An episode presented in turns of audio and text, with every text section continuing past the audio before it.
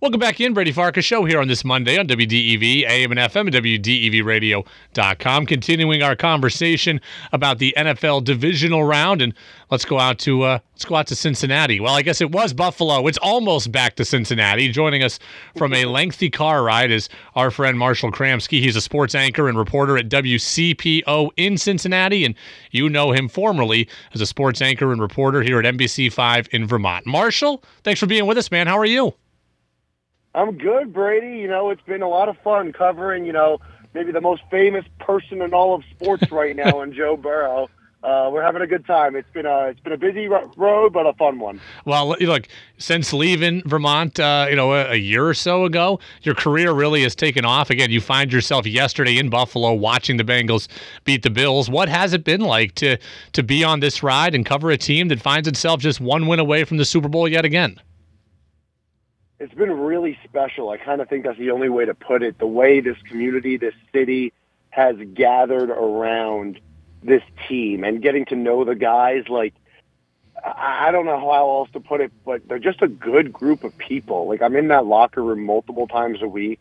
Everyone is so welcoming. They care about each other. There's no egos in there.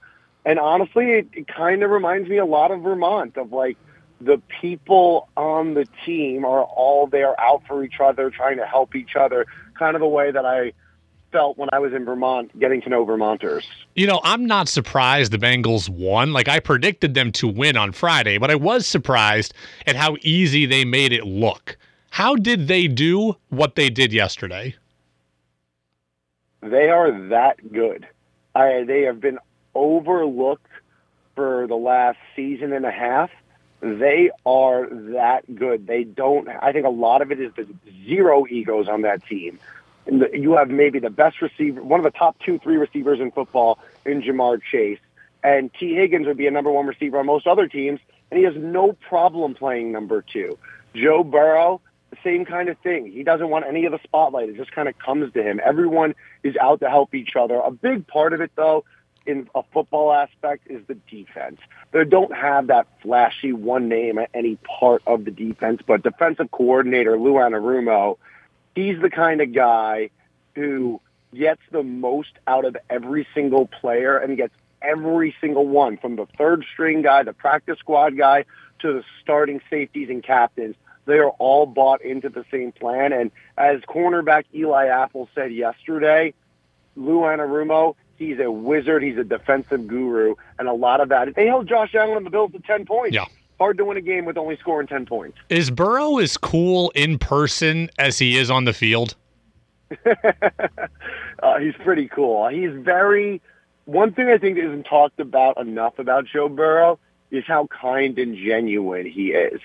Uh, every time I pass him, hey man, hey Marshall, how you doing? Like he's a thoughtful guy, very quiet a little introverted. He kind of beats to his own drum in the sense that he just wants to kind of mind his own business. Joe Burrow's ideal world, he goes, plays football, goes home, watches tape, plays video games, watches some UFC, goes to bed, does it again the next day. That's just kind of who he is. He beats to his own drum, and I think that is what makes him cool in uh, in today's age. If you go over to his locker, it's very funny. One of my favorite little tidbits about him is he has a folded up chessboard next to his locker. He loves playing chess.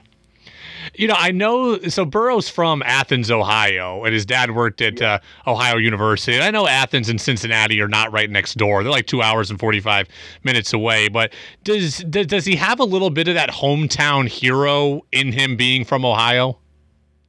Yes, he takes a lot of pride in playing for one of the one of the only two professional football teams in Ohio. Again, that, that, that he always will say like being able to do this in Ohio means so much to him. Um, but it's kind of hard to call him the hometown guy because Sam Hubbard, who scored the game-winning touchdown yeah, true. just last week, is from around the corner. Yeah. So, and they're great friends from Ohio State. So yeah, there is a lot of pride he takes in being the Ohio guy. That's absolutely been a storyline ever since he was drafted, and he spent time at Ohio State, obviously, before LSU. So he takes pride in being from Ohio, to answer your question, but the hometown hero is Sam Hubbard. You know, we're, we're all focused up here, obviously, on the Patriots and how can they get back to an AFC title game. You referenced Tee Higgins, and that's funny because you know, Tee Higgins next year is going to go into the final year of his rookie contract, and the Bengals are going to have a lot of people to pay, and Burrow's going to get paid. It just came out with the other day that they're working on a deal for him. So I've heard the rumor that Tee Higgins could be expendable potentially and that the Patriots might be able to swing a deal for him. Could you see the Bengals breaking up this core potentially and Higgins being available? Because we'd certainly like some help on the outside. No. In, a, in short, hmm. I think all the Tee Higgins things are absolute rumors. I think their number one priorities are going to be Joe Burrow, Ja'Marr Chase, Tee Higgins. They love having them together. And I know in the short term, figuring out a deal for Tee Higgins is of the utmost priority. Um, I, I just don't see it happening. I think that's all rumors and fluff. Like I think Tee Higgins is the kind of guy who I've heard the Patriots name, I've heard the Giants name. I, I, I think he stays in Cincinnati. Marshall Kramsky, sports anchor reporter, WCPO in Cincinnati. Again, used to be here in Vermont working at Enda at NBC5. You know, Marshall, as great as I'm sure it was to cover yesterday, you also had to cover the Damar Hamlin story earlier this year as yeah. that occurred in Cincy. What was that night like for you? What was it like throughout the week? The night specifically was one I will, I mean, the week I'll never forget, but specifically the night, I used the word a lot on my coverage and on social media. It was bone chilling. I saw it all break down and I saw it all happen. And almost, as I recounted it, I have an op-ed piece that I'm happy to share with your listeners that basically when Hamlin went down, we didn't know what was happening. I grabbed my binoculars like I always do. I looked down to the field, and I remember seeing, oh, Damar, this safety Damar Hamlin's down. Like we do with any other injury, you look at the depth chart. Who's next? We wait to hear what his status is going to be. But then, so quickly, before players were even able to get a stretcher out onto the field, before medical professionals could do that, we saw CPR beginning to be performed. We saw before they could even get to a highlight, the stretcher was out there. Then a defibrillator comes out, and it was, to use the word, bone chilling. Um, that night, we didn't know what to do, where to go, and all we could do was report on what we saw and what we were hearing. I've never seen so many NFL players, grown men. I saw Josh Allen in tears. I saw a lot of players crying. I saw Joe Burrow, Joe Mixon, and some of the other DJ Reader and some of the other Bengals captains go over to the Bills locker room, say to head coach Zac Taylor, we need to go talk to their captains. And eventually Zac Taylor later said, I didn't know what the right call was, but saw them talk to the other captains. As soon as they got off the field, no one in that stadium, at least in the media perspective, thought they were going back out on hmm. that field. That game was canceled. And then as the week went on, you know, it was just waiting for updates, talking to his family, getting as much information as we can because as much as everyone was praying for him, the whole world wanted information, wanted to know he was safe, wanted to know what the NFL was doing. And that was just a roller coaster of a week. I was doing, you know, live television hits all over the country because people wanted to know what was happening in Cincinnati.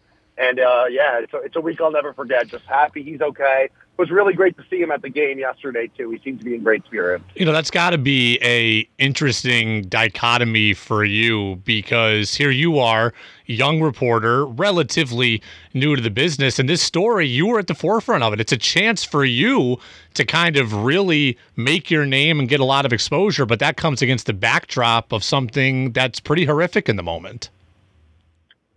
Yeah, it, it was it was hard. I didn't really honestly think about that until it started to happen. I was just doing my job and caring and trying to be the empathetic person that I try to be and the empathetic reporter and get the information that people want out there. But I mean, there definitely was a lot more notoriety that came with it, and my phone did get, you know, people did reach out to me, but you know, I don't, I didn't like to think of any of that. It hmm. was, it was such a hard thing because you know, you do sports too, man. We get into sports because we love sports. We love talking scenarios and hypotheticals and telling stories. Uh, this isn't why I wanted to do it. This isn't why I want anyone to know my name. All I cared about was being a faceless, a faceless voice that just gives the story of what people needed to hear and just glad Damar Hamlin's okay. You know, you've covered a lot of big events now in Cincinnati over the last year or so since you've been there. What are some of your best moments and memories of of being up here and things you got to cover up here uh, in Vermont in the North Country? Oh, I, I talk about it all the time. I mean, getting to cover the Winter Olympics in Vermont was one of my favorite experiences I've ever had. The coverage we did on NBC5 was second to none. That stuff, I'm telling you, could go up against top 10 markets in the country, what we did that those few weeks. Uh, that will always stand out to me. But And covering UVM, the men's basketball team, go into the March Madness, actually in Buffalo, which Yeah. was the last time I was there. That was really cool. I still co- talk to Coach Becker, you know, every now and then, wishing him luck and seeing what he's got there. He's got an interesting young group of guys going for him right now. I know they're not where they would like to be, but you know that's a whole nother conversation. And I love covering Vermont men's and women's hockey. Uh, you know, I love Coach Plumer, love Coach Woodcroft. Those are some of my favorite events. Uh, the Winter Olympics that will always stand out to me. You come back to eat next time. You come back to Burlington next time. Where's the first place you're going to eat? Oh, that's a good question. There's a few places I miss. Um, I miss Mandarin and Winooski. Hmm? Uh, I, yes, I love their cocktails. So, and I like. Uh, I'm trying to think. I'm missing. I'm gonna leave something out, man, because I ate. and if you ask anyone on Church Street, they knew my name. I ate there a lot. Uh, Guild Tavern in South Burlington. I love their burger.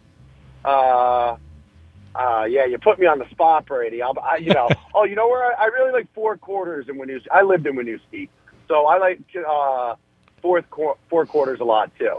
Have you been to a bar in Cincinnati yet when Zac Taylor brings in a game ball? I have not because I'm at the field still. Yeah. So I joked with Coach Taylor. You know, he's giving out game balls. I'm still working about his team. I'm. I mean, no one works more than Zac Taylor. So no, I have not been at the bar. I've had friends who have been at the bar and have sent me the selfies saying they're doing my job for me, and, and I do appreciate the free content. Marshall Kramsky, sports anchor, reporter, WCPO in Cincinnati. He's going to follow the Bengals to Kansas City for the AFC title game and used to be here on our TVs and NBC5 up uh, here in Vermont and the North Country. Marshall, man, appreciate it. Enjoy the journey. I've covered four Super Bowls. There's nothing quite like it. I hope you get a chance with the Bengals to go cover one as well.